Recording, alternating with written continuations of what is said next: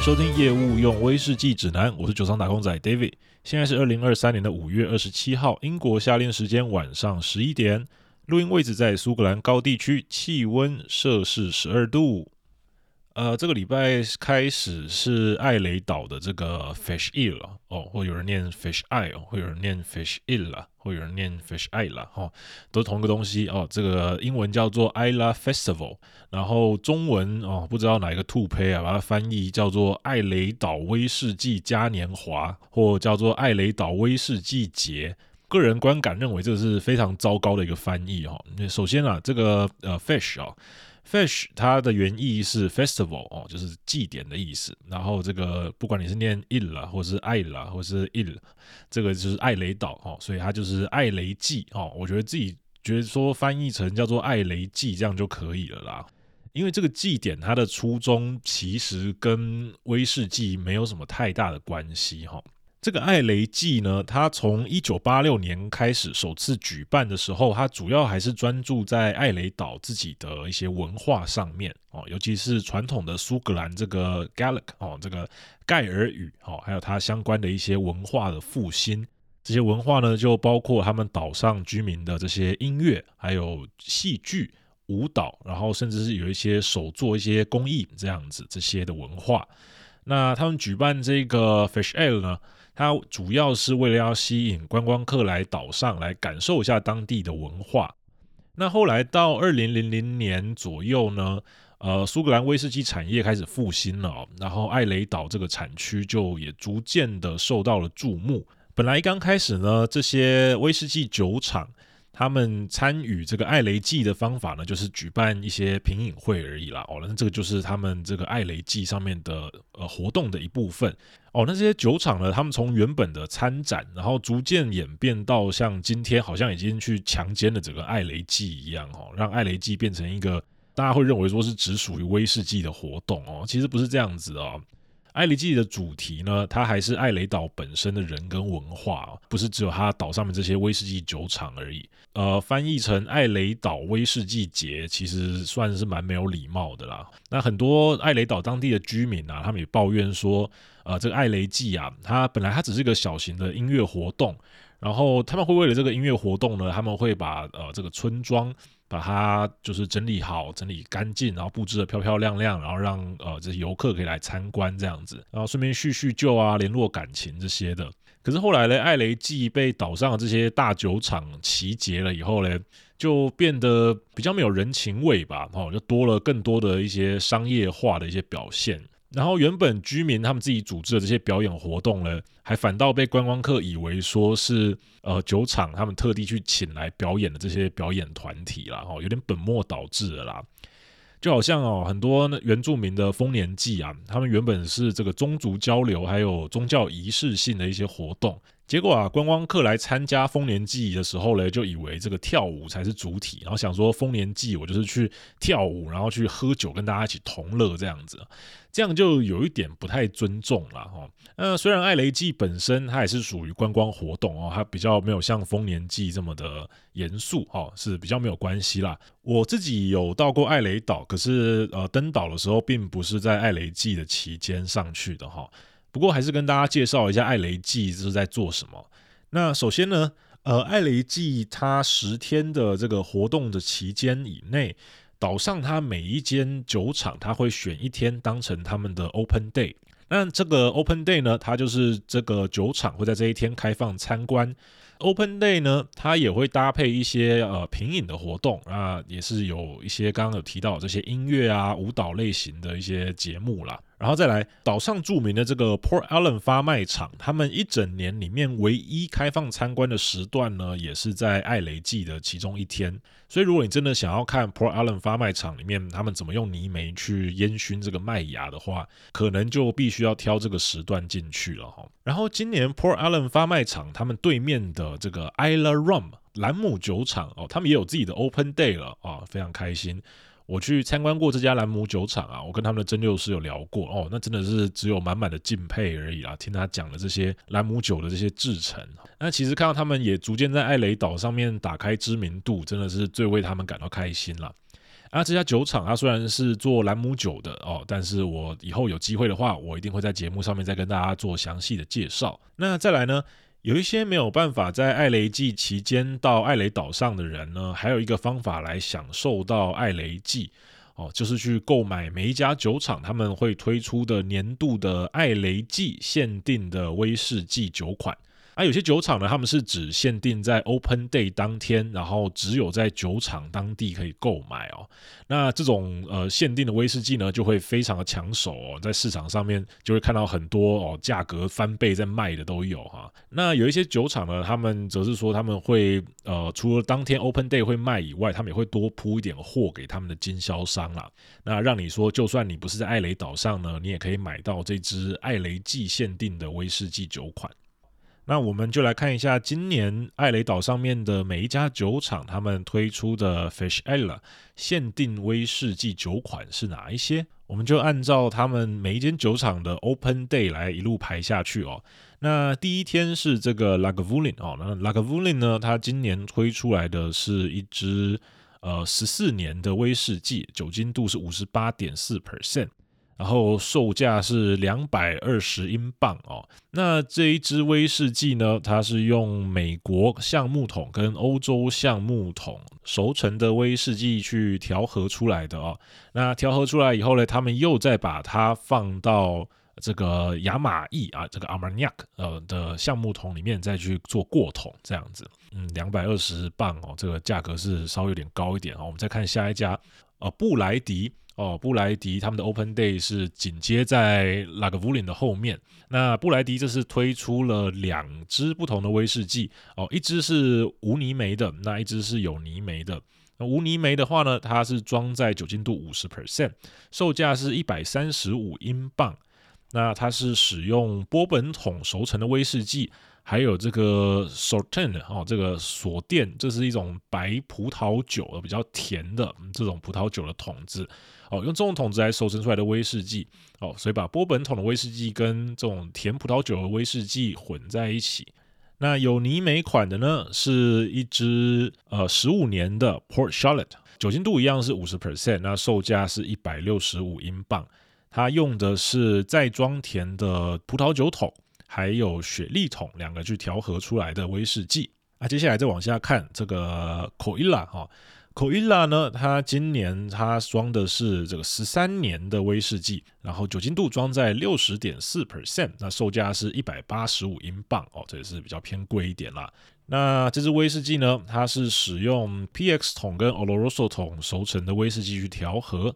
那它也就只有讲到这样子了，好，没有再更多相关详细的资讯。那我们继续往下看。那拉佛格呢，他们出的是这个 Cardis 哈，Cardis 是他们专门呃包装给他们的会员哦，或者是一些疯狂粉丝的这个限定款的威士忌了哈。那二零二三年的 Cardis 呢，调和了四分之三的马德拉桶熟成的威士忌。还有四分之一的这个白波特桶所熟成的威士忌，然后呢，这一次的 Cardis 呢是他们的新的呃酒厂经理上任以来第一次试出了这个 Cardis 哦，这是他们的一个小小的一个亮点啦。那再往下看这个 Bowmore 哦，波摩这个酒厂呢，它今年释出的是十八年的威士忌哦，哦，这个年份就蛮高了哦，嗯，它酒精度装在五十二点八 percent。然后售价是两百英镑。那 b o m o r 这支十八年的威士忌呢，它是混合了在 Oloroso 雪莉桶里面熟成的威士忌，还有在 PX 雪莉桶里面所熟成的威士忌。那再往下看 a r n a h o 哈 a r n a h o 是呃艾雷岛上面的比较新的一间。那实际上它还没有试出威士忌来给大家贩卖啦。不过呢，因为 a r n a h o 它的母公司是这个 Hunter Lane 哦，他们是一个装瓶厂。哦，所以他们旗下有很多家不同的艾雷岛酒厂所产出来的威士忌。那 Arnaho 这次就很狠了，他就一次试出了六家其他酒厂的威士忌出来哦，他直接他是说自己他自己蒸馏了还没有办法试出，所以他就试出别人了哦，跟大家来打对台这样子哦。那有哪些嘞？第一支是二十七年的 Highland Park，然后酒精度装在五十二点五 percent，然后接下来是 b o m o r e 哦，也是二十七年的酒精度四十八点一 percent。布纳哈本三十三年的哦，酒精度是四十八点八 percent，然后再来也是三十三年的口音了，哦，酒精度是四十四点五 percent。那这个比较年轻的呢，布莱迪十八年，酒精度是六十一点五 percent。那最后呢，还有一支拉佛格哦，那是二十五年的拉佛格，然后酒精度是五十四点二 percent 哦，现在就熊哎哦，这样直接跟人家车拼了哦，哦，一般每家酒厂他们只试出一支或两支哦，这家是直接拿六个不同的真真六厂的威士忌出来跟你拼呐，哦，然后接下来再往下看呐、啊，这个祁侯门啊，这个我的挚爱之一哦，祁侯门呢。他们这次试出的 Fish Ale 呢，是他们的百分之百艾雷系列的其中一支。那酒精度是五十二点一 percent，那售价是一百一十五英镑。这支威士忌特别的呢，是它使用的是这个 Publican 这个品种的大麦，然后在奇红门酒厂里面做发麦，然后再蒸馏哦。这个发麦算是奇红门的拿手菜啦。哦，那他们酒厂创办人呢，亲手选了两个波本桶的威士忌跟一个雪莉桶的威士忌来调和出这一支威士忌啊、哦。然后装瓶是装在圆筒强度的哦，嗯，这是看起来是一个蛮有意思的一支酒。那我们再往下继续看这个布纳哈本。布纳哈本这一次的 Fish Ale，它总共试出了三支的威士忌。那第一支威士忌呢，它是使用了一种比较特别的，这个叫做 Canasta。Canasta 这种雪莉呢，它是其实是有两种不同的雪莉来混合出来的啦。它是七十五 percent 的 Oloroso 雪莉加上二十五 percent 的 PX 雪莉混合出来的。这两种不同的雪莉去混合在一起，变成这种我们叫做 Canasta 这种雪莉，然后再用这样子雪莉的橡木桶去熟成他们的威士忌。酒精度是五十一点二 percent，然后售价是九十五英镑哦，这应该是整个艾雷记里面最便宜的一支威士忌了啦。那这个是他们的第一支，那接下来第二支呢是一支十七年的威士忌哦，可是它这个十七年威士忌呢，它总共是用了三种不同的威士忌来调和出来的哦。第一种威士忌是放在美国橡木桶里面，呃，熟成的威士忌。那熟成到最后呢，它又放到了初次装填的 Oloroso 的猪头桶里面来做，呃，最后的过桶。这个是原料一。那第二个原料呢，是完全在波本桶里面所熟成的威士忌。那第三个原料呢，是先在美国橡木桶里面熟成过，最后才放到蓝木桶里面去做过桶的威士忌哦。把这三种不同的原料加在一起所调和出来的这个十七年的威士忌哦，这个是布纳哈本的第二支。那第三支呢，是先在美国橡木桶里面熟成过的威士忌，再放到这个曼扎尼亚。那曼扎尼亚雪莉酒呢，这个我们之前有稍微介绍过，它是有一点点带有咸味的一种雪莉酒。那布纳哈本呢，就是使用这种曼扎尼亚雪莉酒的橡木桶来做他们这一支威士忌最后的过桶啊，这个也是蛮有意思的。这是布纳哈本他们的曼扎尼亚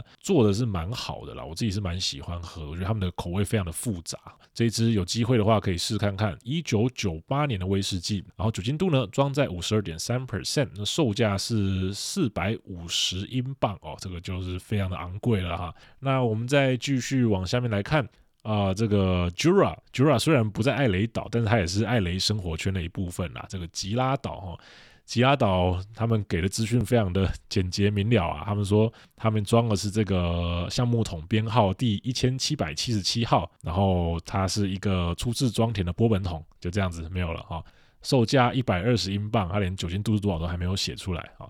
那再继续往下面看，这个大家引颈期盼的这个阿贝啊，哦，阿贝他们这次试出的呢是这支叫做 Heavy Vapors 哦，装在四十六 percent，然后售价是一百二十英镑。这支 Heavy Vapors 呢，它有什么样的特色呢？嗯，阿贝它在蒸馏酒的时候，他们的蒸馏器上面会装一个叫做呃 Purifier。有有人叫做纯化器，有人叫做净化器啦哈。那 purifier 主要有分成两种啦，一个是水冷型的，一个是非水冷型的啦。这边我们就不细讲啦。那我大概讲一下阿贝的大概是长怎么样子哦。它其实就是在你的林恩壁上面呢，它会多一条分支。那这个分支的铜管呢，它就会一路一直带带带带带，再把它带回到蒸馏器里面去哦。所以这些酒的蒸汽呢，原本以为自己会经过冷凝器变成新酒。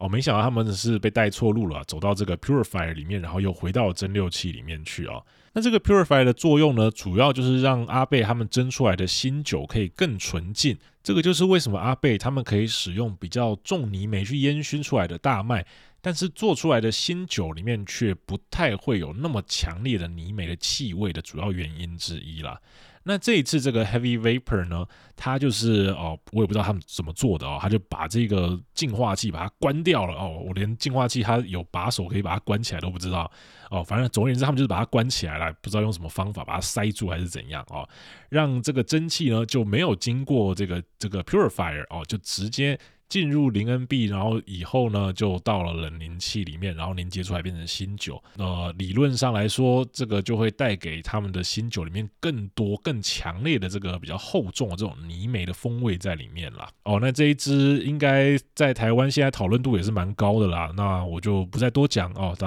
家有兴趣就是自己去试看看这样子。那这几支特别的这个 Fish Ale 的限定酒款呢，就分享给大家。买的话就看各位的财力还有喜好程度啦。好，那讲完这些，我们就先进一下本周的威士忌新闻速览。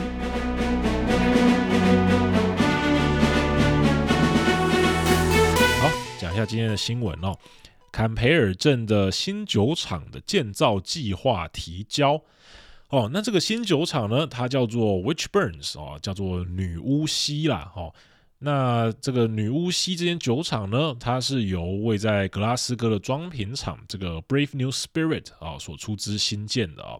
那这个 Brave New Spirit 呢，算是比较小间的一个装瓶厂啦。那我看一下他们产品，主要都是一些过葡萄酒桶的威士忌为主啦。那这个 Witchburn 呢，女巫溪这间新酒厂呢，它的目标是要做出一间零碳排的一个酒厂哦。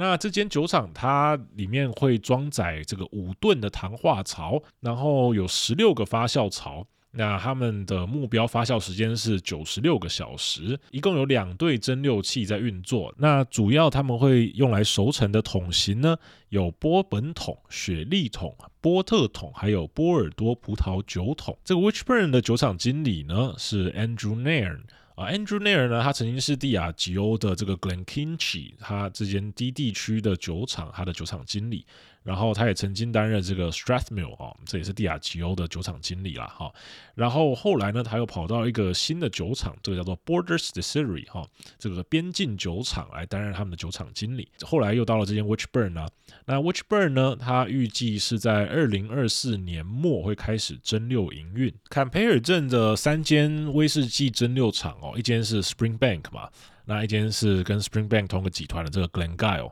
然后还有一间是罗梦湖集团的这个 Glen-Scotia 哦，这三间酒厂，除了这三间酒厂以外呢，近年也越来越多的酒厂哦，在这波的这个。我们叫做坎培尔镇的威士忌复兴风潮之中啊，要准备要成立了啊。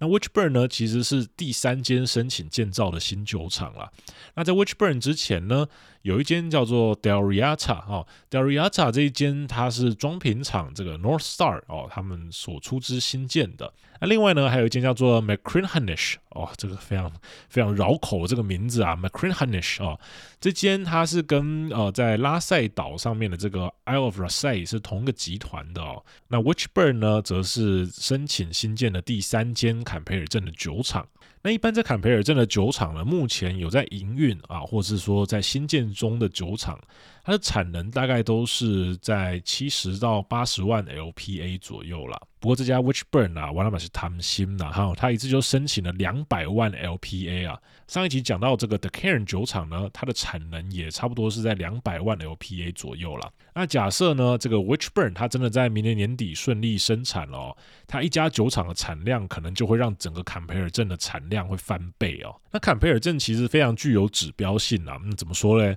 呃，每次啊，这个威士忌的酒厂的扩张啊，大兴土木哦，只要到了坎培尔镇，差不多就是泡沫化的开始了啦。哦，我们从两百年前开始讲起啊，从一八二三年这个征六法税案颁布开始哦，征六法税案颁布了以后呢，威士忌酒厂就可以开始合法的取得蒸馏的执照了哦。那在可以取得合法的蒸馏执照以后呢，五年之内，坎培尔镇就开了十五家新的威士忌酒厂哦。然后接着在差不多的时间以内哦，又开了十三家哦，非常迅速啊，如雨后春笋般冒出来这些威士忌蒸馏厂哦。那这个时候呢，社会上也开始对于威士忌所造成的危害开始产生一些反弹的声音了。毕竟酒喝多了，人总是会做出一些失去理智的一些行为啊。像是我自己住的这边呢，因为楼下就有几家酒吧哦，然后每个周末晚上啊，就可以看到一大堆的这个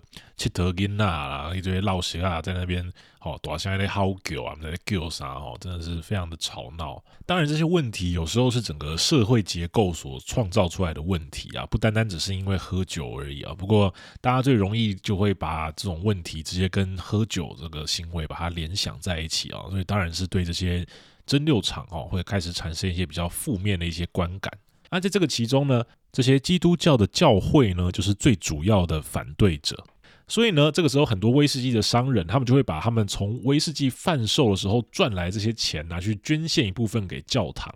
以至于说坎培尔镇的教堂是越盖越多啊，基本上有几间酒厂就有几间教堂啊。这种行为呢，我们在以前的时代呢，会叫做赎罪券嘛。那在我们现代呢，这样的行为会叫做什么？叫做企业社会责任嘛，叫 CSR。哦，这种概念不是我们现代才有，这个从以前就已经有这样子的概念了哦。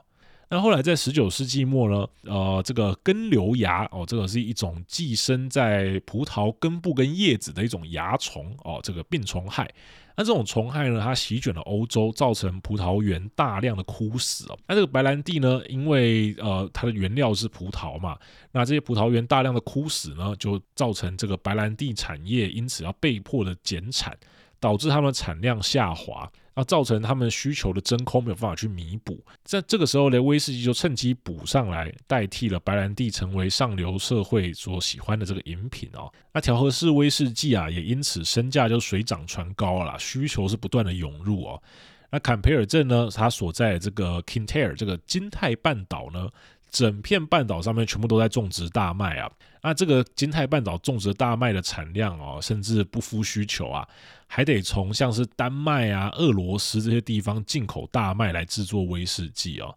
那这边听众可以去想一下，这个是不是有一种既视感哈？那接下来呢，调和式威士忌的制造商、威士忌投资人这些人等啊，他们不断的把资金投入去购买现有的这些威士忌的库存，然后来囤货。那同个时间呢，呃，新的威士忌酒厂也不断的在新建，然后旧的威士忌酒厂不断的在扩大产能。那这边听众可以再想一下，是不是越听越熟悉哈？那当时呢，这个全盛时期，坎培尔镇这个比塞多埃所在哈，他们合法蒸馏厂就有三十多家，那非法蒸馏厂据说有一两百家啦。所有人都觉得这个需求呢会一直维持住哦，只会往上不会往下。那他有一句以前国文课教的哈。店内外充满了快活的空气啊，不过很快的啊，这个快活的空气就不见了啊。首先呢，在爱丁堡的这个调和式威士忌生产商 Pattinsons 哦，那 Pattinsons 呢，他们一直以来都是举债去囤货威士忌，然后扩大产能。那他们的威士忌呢，都是用一些低价的普通货色，然后混合一点高价位的麦芽威士忌进去，然后再挂上这个老格兰利威这个品牌来卖哦。除了挂格兰利威来卖这一点有侵害到商标权以外，老实说，我觉得这种调和的方式其实也没有什么大不了的啦，或者是说再正常不过了。毕竟调和式威士忌它的精髓本来就是把成本低的威士忌调成一瓶可以卖很贵的威士忌啊。那这个大家不要来赞我哈，我没有说它成本低就不好喝。我只是说，它这个本来就是调和威士忌的一个工艺的所在啦。那么讲回这个 Pattinsons 哦，哦，他们刚好也是一对兄弟档哦，很奇怪啊，每次要出事的时候啊，产业要崩盘的时候，都有什么某某兄弟啊这种公司开始哈。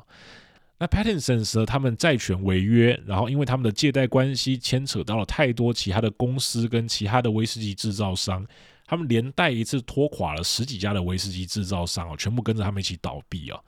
那这个时候呢，市场的情绪一下子就从乐观变成恐慌啊，然后大家开始抛售手上的威士忌库存，导致市场的价格更一步的去下跌啊。那这个时候，坎培尔镇生产的威士忌是所有威士忌里面跌最凶的哦，因为当时他们在扩大产能的时候，这些坎培尔镇的投资人啊，他们只在乎产量，他们没有把资金投注在改良他们威士忌的品质上面。那曾经就有谣传说，坎培尔镇成年的威士忌哦，他们所使用的橡木桶都是以前用来放这个鲱鱼的哦，这个 herrings 哦，这种很恶臭的这个鱼类哦，用来存放这种鱼类的这个劣质橡木桶哦。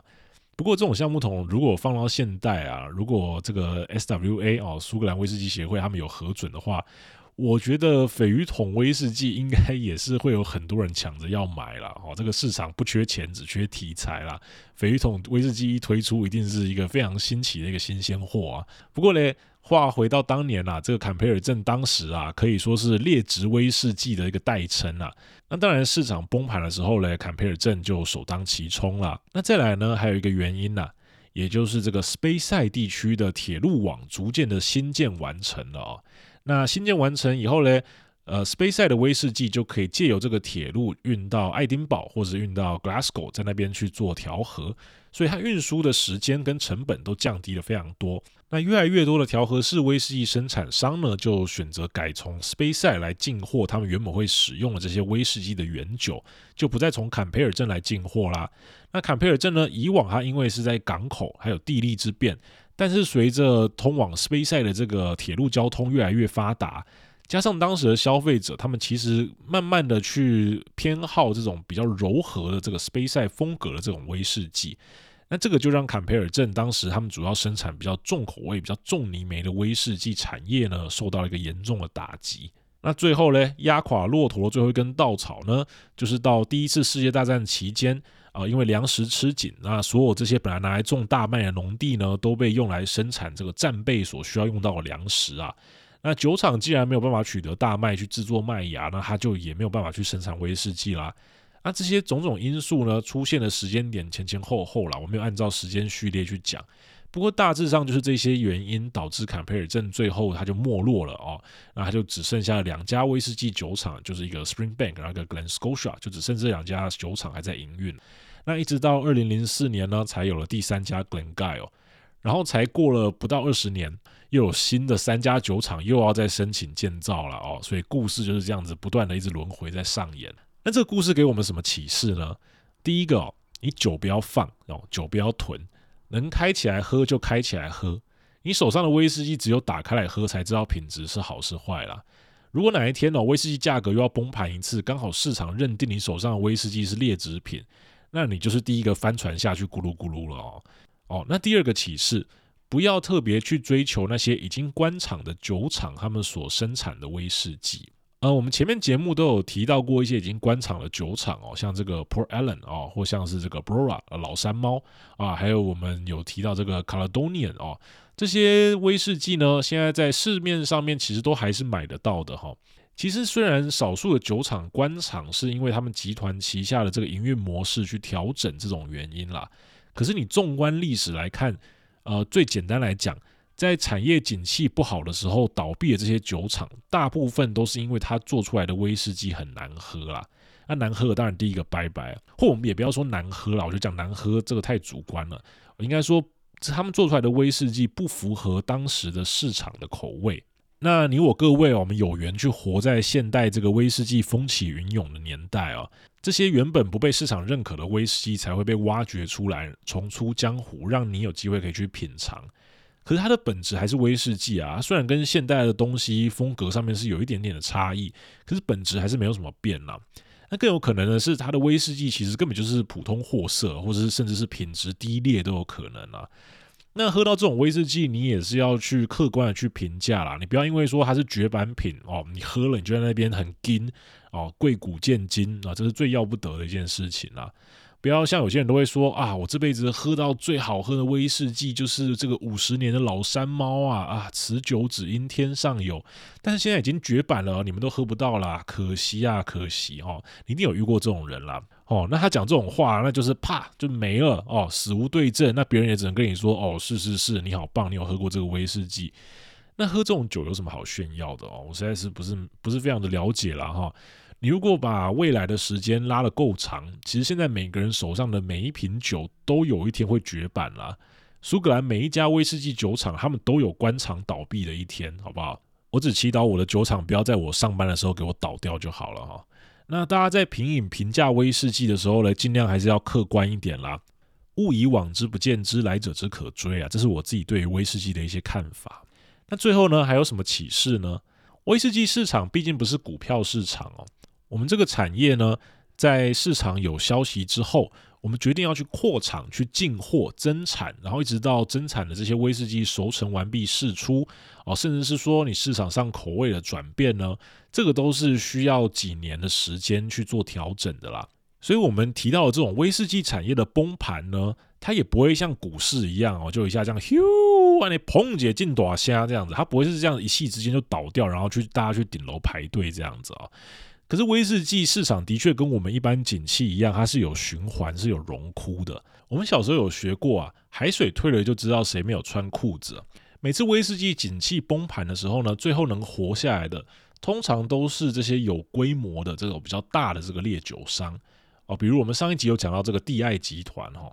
啊这些人呢，他们在景气好的时候嘞。他们一手卖威士忌赚钱，另外一手开始盖厂啊，不断的试出威士忌，然后也不断的增产威士忌，它炒热整个市场的气氛。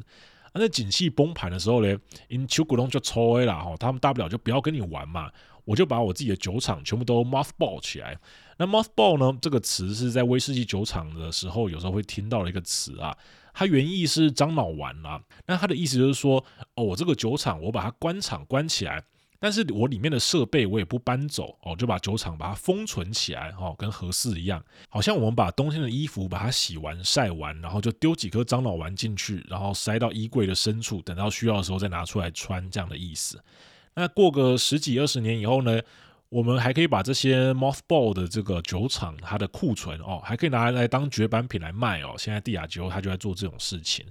那再过一阵子呢，等到威士忌景气又上来了，我酒厂还可以重新的来开张哦，像是这个 Space i 地区这个 Glenkeith 哦，这间酒厂格兰基斯哦，它就是一个很好的例子啦。那像 D.I. 集团这种大的 player 哦，他们一向也都是危机入市去发灾难财啦。我们刚刚讲到这个 Pattinsons 哦，这间公司它倒闭的时候嘞。当时有一家叫做 Distillers Company 哦，这家 Distillers Company 这家公司呢，他们就进去去把他们这个 Pattinsons 他们的仓库还有麦芽全部低价把它收购起来。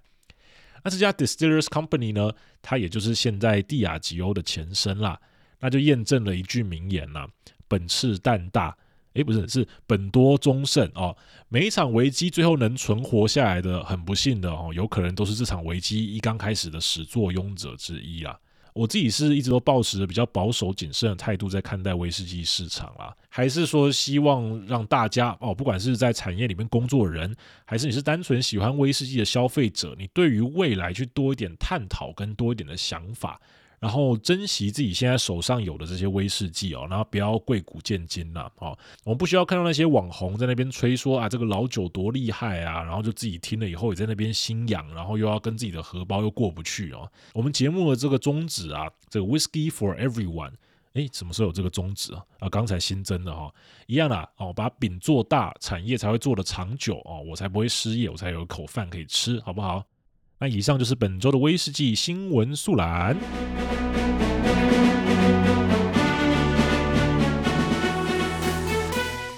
那今天就先来讲一下冷却。威士忌制作过程里面大概有三个阶段会需要降温。那第一个呢，就是我们把糖化完毕以后所产出的这个麦汁哦，这个时候呢，大概是六十到七十度左右这个麦汁。我们要先把它送到发酵槽里面，准备开始发酵之前呢，就必须要先把它冷却。那冷却这个步骤呢，叫做 cooling。那主要就是为了让这个酵母有办法在麦汁里面存活下来，我们才能够发酵，才能产出酒精哦，才能够赚钱。如果你直接把酵母丢到这个六七十度的麦汁里面呢，酵母就会归给灰啊稀料料，酵母死掉就没有办法发酵，阿尼玛准备包包灯红干。所以这个是酒厂第一个需要冷却的阶段哦，就是把这个六七十度的麦汁冷却到差不多二十度左右哦。那冷却过了以后呢，我们才把酵母投入到这个麦汁里面开始发酵，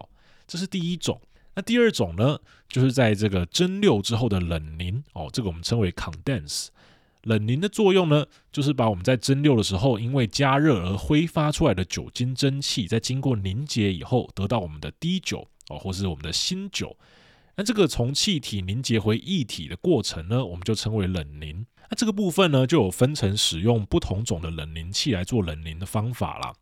那一种是这个 shell and tube condenser 哦，这个叫做可管式的冷凝器。那一种是这个 warm tub 哦，重筒式的冷凝器。那当然没有听过，听众也不用太担心了。这个在后续的节目里面都会再帮大家做讲解。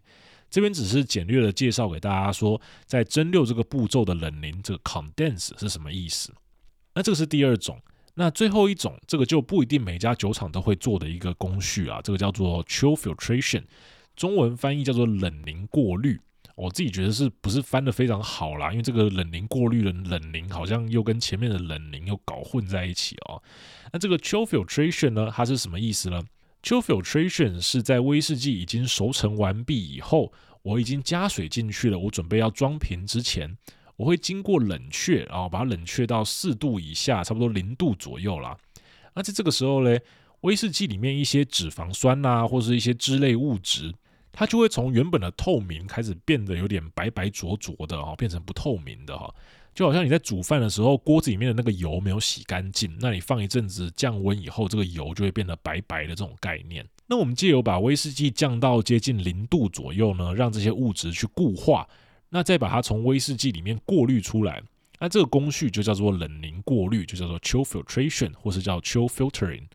那这个程序主要呢，是因为说有些消费者他在喝威士忌的时候，他会选择加水或是加冰块。那酒商呢，他们为了怕你冰块加进去以后，威士忌里面产生一些勒勒别别这种杂质哦，影响你对这瓶威士忌的观感，所以他就先行先用冷凝过滤来过滤掉这些杂质。那当然，很多威士忌呢，它为了要保有它原始的风味，它就跳过冷凝这个步骤，它就没有再去做冷凝过滤这道工序了哈。那今天我们也不是来讨论冷凝过滤对于风味会不会有什么样的影响哦。我今天我纯粹只是针对这个 cooling，还有这个 condense，还有这个 chill filtration 哦，这三种字面上去跟大家去做厘清了。因为我之前就有看到有文章还是粉砖上面了，他就写到说，有些酒厂会用可管式冷凝器，有些酒厂会用重桶式冷凝器，有些酒厂为了保留风味呢，则选择使用非冷凝过滤。我想说，干嘞，这些虾杀小全部掺在一起做一个撒尿牛丸，是不是？可是也不能怪人家啦，这个就是中文翻译上面容易让大家误导的一个部分啦。那这个 cooling 冷却，condensing 冷凝，还有 chill filtering 冷凝过滤哦，这三种不同的，还是要把它分清楚一点比较好。那我们今天就回到我们的主题哦，我们只谈这个 cooling 这个冷却的部分。那冷却呢，也就是把热腾腾的麦汁冷却到冷冰冰，有多冰？比你前女友的心还要冰哦？没有啦，差不多就是二十度左右啦。就刚刚讲的啦，这个是现行酒厂使用的酵母菌一般比较适合生存的温度哦，就差不多在二十度左右。那这个冷却有什么独到技术呢？呃，说穿了也没有了，一般就是用一个热交换器，呃，这个叫做 heat exchanger。那热交换器如果听众没有看过的话呢，可以想象一下，它就是一片一片的不锈钢板，然后中间有连接的管线。啊，全部的不锈钢板呢，夹在一起，像一个三明治一样。钢板跟钢板中间呢，第一三五七层这样子是一组的啊，单数是一组的啦。那二四六八这个偶数的是一组的这样子。那你在冷却这道工序的时候呢，热的麦汁它就会走在一三五七层，然后冷的水呢，它就会走在二四六八层。那冷跟热呢，就隔着这个钢板去传导它的温度。所以出来以后呢，热麦汁就会变成冷麦汁，然后你用来冷却麦汁用的这个冷水，它出来就会变成热水。就像你去麦当劳点一个大麦克，然后汉堡排是热的嘛，那起司、生菜、酸黄瓜是冷的，那夹在一起放久了，汉堡排就会变冷，然后起司就会融化，生菜就会变热哦，这是一样的道理。那经过这样子的冷却呢，麦汁从原本的六七十度冷却到差不多二十度左右了，可以准备加入酵母菌来做发酵了。但是我们刚刚用来冷却麦汁的这个水呢，现在变成热水了。其实把它倒掉蛮可惜的，拿来泡茶会有点嫌太多。这个时候呢，聪明的酒厂设计师就会把这个热水运送回我们先前说的这个热水槽哦，这个 hot liquor tank 里面。那记得我们前面有讲过这个三道水的糖化流程吗？第一道水注入以后，抽取出来的麦汁，它经过冷却进入发酵槽。那冷却这道麦汁所使用的水呢，它就会再回流到热水槽里面，作为第二道糖化所使用的热水。那第二道糖化完毕，一样麦汁经过冷却送往发酵槽，冷却这个第二道麦汁用的这个水呢，它就会再拿来当成第三道的热水去做使用。那当然，食物上没有这么简单可以直接使用哦，因为冷却完这个麦汁的热水，它温度大概也就是四十度、五十度左右啦。那记得我们前面几集讲的哦，这个第二道热水，我们一般需要它的温度至少在七十度以上。那第三道热水会需要在八十度以上哦。那我们这个四十度、五十度的热水很显然是不够热的哈，所以我们还会再使用这个热交换器，再一次把这个温度提高到七十度或八十度，再拿来做使用啊。那这边用来加热这个热水的呢，一般就是用锅炉烧出来的这个水蒸气来加热，或者是说这个热水槽里面有类似像是电汤匙这样子的构造来加热这个热水啦。那上面这个做法呢，它等于我把原本要排到场外的这个热水里面的热能回收，再重新去做利用。这个在苏格兰酒厂里面也算是蛮常见的哦，而且是越来越普遍啦。新的酒厂普遍都会有安装这样子的设施。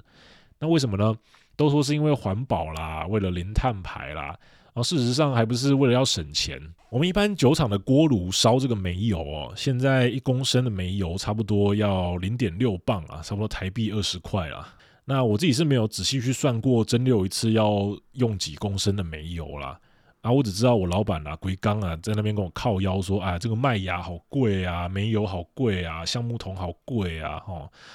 我只差没有跟他讲说，可是你请的人很便宜啊，你赚到了哈。那我们一般车子加汽油啊，我今天才刚去加完，一公升差不多一点四几磅啦，哦，台币差不多五十块左右啦。而且在台湾推这个生质汽油，就是汽油里面有混酒精哦，这个叫酒精汽油啦。哈。我记得台湾推的是 E 三哦，就是说这个汽油里面有三 percent 是酒精啊，结果推到现在好像也没有什么成效啊，不是很不是那么的普遍。那英国这边不一样哦，英国这边的汽油现在都强制使用 E 五了。也就是说，它这个汽油里面有百分之五都是酒精。那接下来呢，还会逐步改成一十哦，就是你汽油里面有十分之一是酒精这样子啊。你已经掺了酒精在里面，结果你汽油还是这么贵啊！妈的，真的是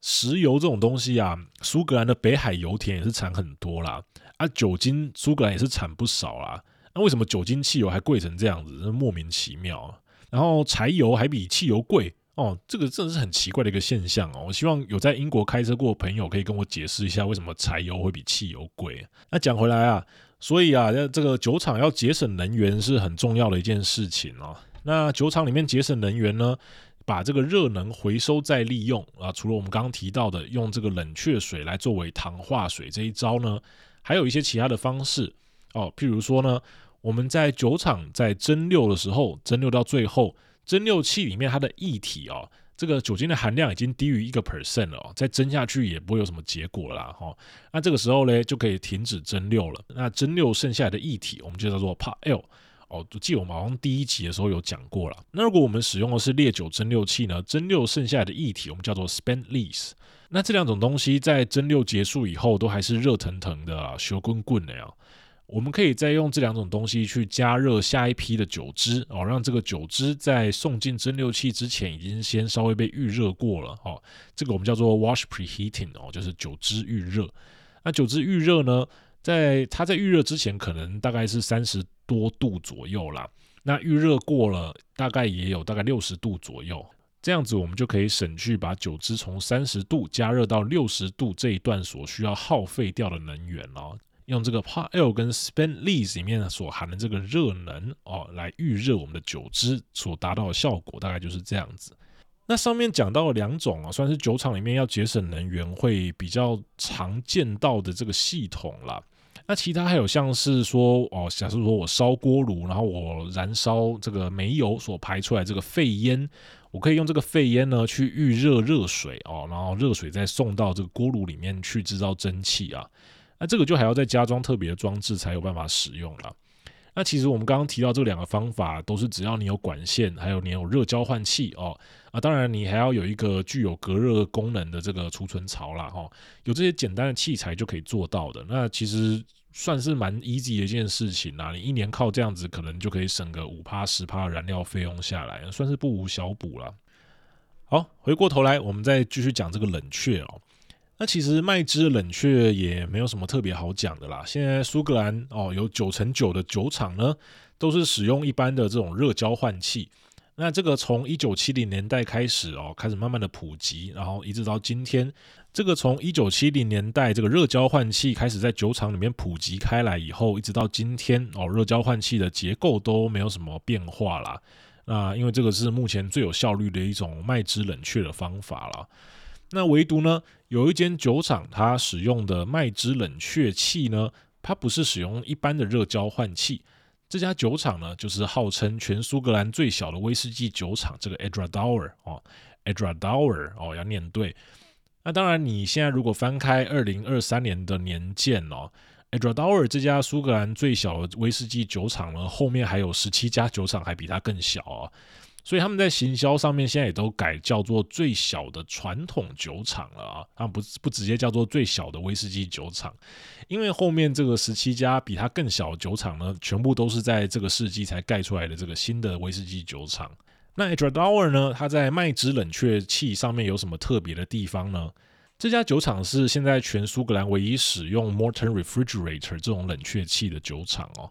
那严格一点来说，应该是说。全苏格兰唯一还在使用这种冷却器的酒厂啊，那这种冷却器呢，它以前曾经在苏格兰威士忌酒厂里面算蛮常见的啦。那我们有听过了几间酒厂啊，像这个 Ardbeg 啊、Glenturret 啊、Glen Grant，Rosebank，Craigmore 啊、Royal Brackla 哦，这些酒厂他们都曾经有使用这种呃这种 Morton Refrigerator 这种冷却器的这个记载啊。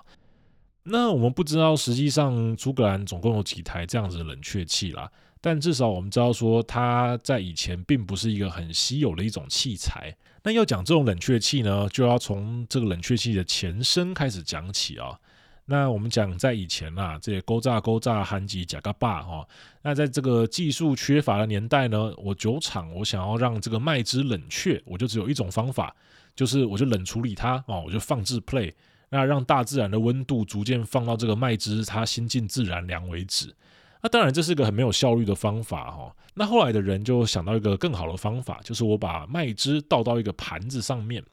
那就像以前呢、喝咖啡的时候，喝咖啡下面的那个碟子，它其实原本的作用是要让你把咖啡倒上去，让它散热啊。那散热完以后，你就用这个碟子来喝。倒上去的这个液体呢，因为它的表面积变大了，所以它的散热的效率就会提升。所以做酒的人呢，他们就一样画葫芦，把这个热腾腾的麦汁倒到一个很大的长方形的木盘或是一个脆盘、一个铁盘上面了。哈，那这种东西呢，就叫做 coolship。那大家可以上网去查看看照片，它样子就像是一个很浅的一个浴缸一样。听众如果去过礁溪哦，啊，我知道现在天气开始热了哦，可能不是那么的适合。可是我以前哦，从当兵开始，我去礁溪，我都会去一家澡堂哦，叫做玉清浴池。那我觉得这家玉清浴池它的水质是最好的，然后又便宜，然后它卖的肥皂很赞哦。洗完温泉出来喝它的那个白木耳露哦，松歪歪。那这家玉清浴池它的大众池的深度哦，大概就跟我要讲这个 Coolship 哦差不多深，呃，推荐给大家哦，不是推荐这个 Coolship 啦，哦，我推荐这个玉清浴池啊，今天要求赞。好，那讲回来这个 Coolship 哦，这个 Coolship 呢，它本来应该要被淘汰掉的哦，可是一直到今天，还是有一些啤酒厂他们保留了 Coolship 这种冷却的方法。那这些主要是在比利时专门生产 Lambic 这种啤酒的酿酒厂。Lambic 呢，这种啤酒他们采取的是自然发酵的方法哦，也就是说它不额外再添加酵母了啦，它就是纯粹利用空气里面以及说残留在这个 Coolship 里面的这种酵母。还有其他的微生物来发酵它的啤酒。那因为 Coolship 它是开盖式的啦，加上它又大又宽，跟空气接触的表面积大，它可以增加这些微生物自然掉落到麦汁里面的机会啦。那这个就是现今呃 Coolship 这种东西的主要的用途。那我们再从 Coolship 再讲回来，我们的威士忌的冷却器，这个 Coolship 冷却器的效果虽然是有稍微提升一点点哦，但是好像也没有厉害到哪里去啦。那一直到后来，这个 Morton Refrigerator 或我们说 Morton Fridge 啊，简称 Morton Fridge 发明以后呢，冷却的效率才大大的开始提升哦。那 Morton Fridge 呢，它其实本来不是设计在蒸馏厂里面来使用的一个器具，它是酪农业者以前在使用的一种器具。那酪农业者呢，他们把每天新鲜挤好的鲜奶，把它加热哦，加热到可以高温杀菌以后呢。再利用这个 Morton Fridge 来降温哦，降温以后就可以装瓶，然后去送到每个人的家里了。后来威士忌蒸馏厂呢，他们看到有这种诶很不错的这种降温用的这种器具，他们就也采用了这个系统来冷却自己的麦汁。那 Morton Fridge 呢，它的外观跟我们刚刚讲到这个 Coolship 有一点类似啊，那它也是比较浅，然后比较宽的一个像是金属池子的一个架构。那比较不同的是说，它的池子中间它会有一片一片横向的金属板。那这些金属板它中心是有冷水通过的哦，所以这金属板是维持着非常冰冷的状况。所以热的麦汁从这个池子的一头开始注入，注入以后的麦汁它就会流经这每一片中间的金属板，它的麦汁就可以降温。那等到它从池子的这一头流到另外一头以后呢，它也就冷却到我们目标的温度了哦，它就可以经由管线再送到发酵槽里面去。这个是蛮特别的一项装置啦，但是它其实它的功能跟我们前面讲到这个热交换器算是大同小异啦哦，不过效率是比较差了一点。那早期的 Morton Fridge 呢，它是必须要人工操控这个冷却水的流速的哈。因为这些威士忌酒厂，他们使用来冷却这个麦汁的水是河水或是湖泊的水。这些湖泊的水跟河水呢，在冬天的时候温度可能只有两三度。那拿这个水来冷却麦汁，它的效果就非常好，因为这个水非常的冰。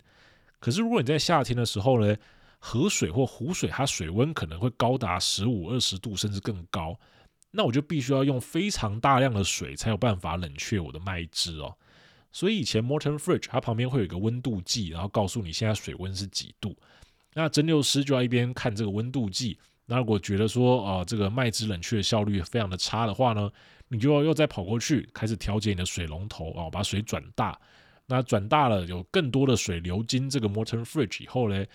照理而言它的温度就应该要下降一点了啦。那你过五分钟你再回去看这个温度计它有没有降温哦，这样来来回回跑堂去操作。但现在这个 Morton Fridge 呢，它都已经有加装温度感应器了哈，那它也是联动到仪表板上面，所以蒸馏师就可以直接在仪表板上面操作进水的速度。那 Morton Fridge 这个器具呢，最后它逐渐在各个酒厂还是被我们一般所讲的这个热交换器来取代了。那最后呢，就只剩下 Edradour 这一间酒厂在使用这一项技术。那这项技术可以带给威士忌什么不同的特色吗？哦，这边就还是回到刚刚讲的这个 Coolship。不管是 Coolship 哦，还是我们刚刚讲这个 Morton Fridge 哦，这两种冷却技术呢，它都是属于开盖式的容器。那开盖式的容器里面的麦汁，它跟空气接触的时间就长，那自然它也会多接触一点空气里面的微生物。那这些微生物呢，除了进入麦汁以外，哦，它也会残留在这个冷却器里面来繁殖。那下一批麦汁送进来的时候呢，我在冷却器里面繁殖出来的微生物，又会跟着这些麦汁再进到发酵槽里面去。那这些微生物呢，它里面有当地野生的酵母菌哦，它也有乳酸菌哦，这些我们都称为杂菌的东西啦。那这些菌类呢，它能够在威士忌发酵的时候，带给酒汁更多不同的独特的风味。那最简单的说，像花香啊，或是热带水果啊，或一些乳酸饮料啊，或是一些新香料这种的味道哦，比较独特的一些味道。那虽然这些味道呢，在经过蒸馏以后，不一定还会进入到威士忌的这个新酒里面去啦哦，但是或多或少它都可以带来一些属于威士忌酒厂的风土吧，我猜哦。我觉得啊，如果刻意保留这一项传统的酒厂哦，除了说让观光客去酒厂参观的时候哦，会觉得说，哎，这个东西很新奇、很有趣哦，拍起来很好看以外呢，主要也是说它可以维持让每一批的麦汁在发酵的时候，可以多一点属于当地独特的味道哦，或我们讲的这个铁化哦，这个风土啦。那麦汁的冷却大概就讲到这边，那这集一样还是要跟大家说一下抱歉啊，又没有 Q&A 了哈。因为苏格兰这个周末哟又有三天连假了，真的是谢主隆恩呐。那明天五月二十八号，哦，有一个神秘的小活动，我会去参加哦，跟威士忌没什么太大的关系啦。不过参加完以后呢，我会再录一集来跟大家做分享。那我也会把近期的 Q&A 稍微整理一下，直接在下一集节目里面多回答几题。我也觉得不要拖啦，每次听众来问问题，然后我都跟他讲说未来节目里面会解答，然后那个未来不知道哪天才要来哦，那我就尽量了，好不好？哈，也谢谢大家耐心的等候。我一个人做节目就跟我一个人做威士忌一样啊，要快也没有办法更快了哈。那就再麻烦大家啦，真的感恩哈。那今天的节目呢就到这边，感谢收听业务用威士忌指南，我是酒厂打工仔 David，我们下次再会，感谢了啦。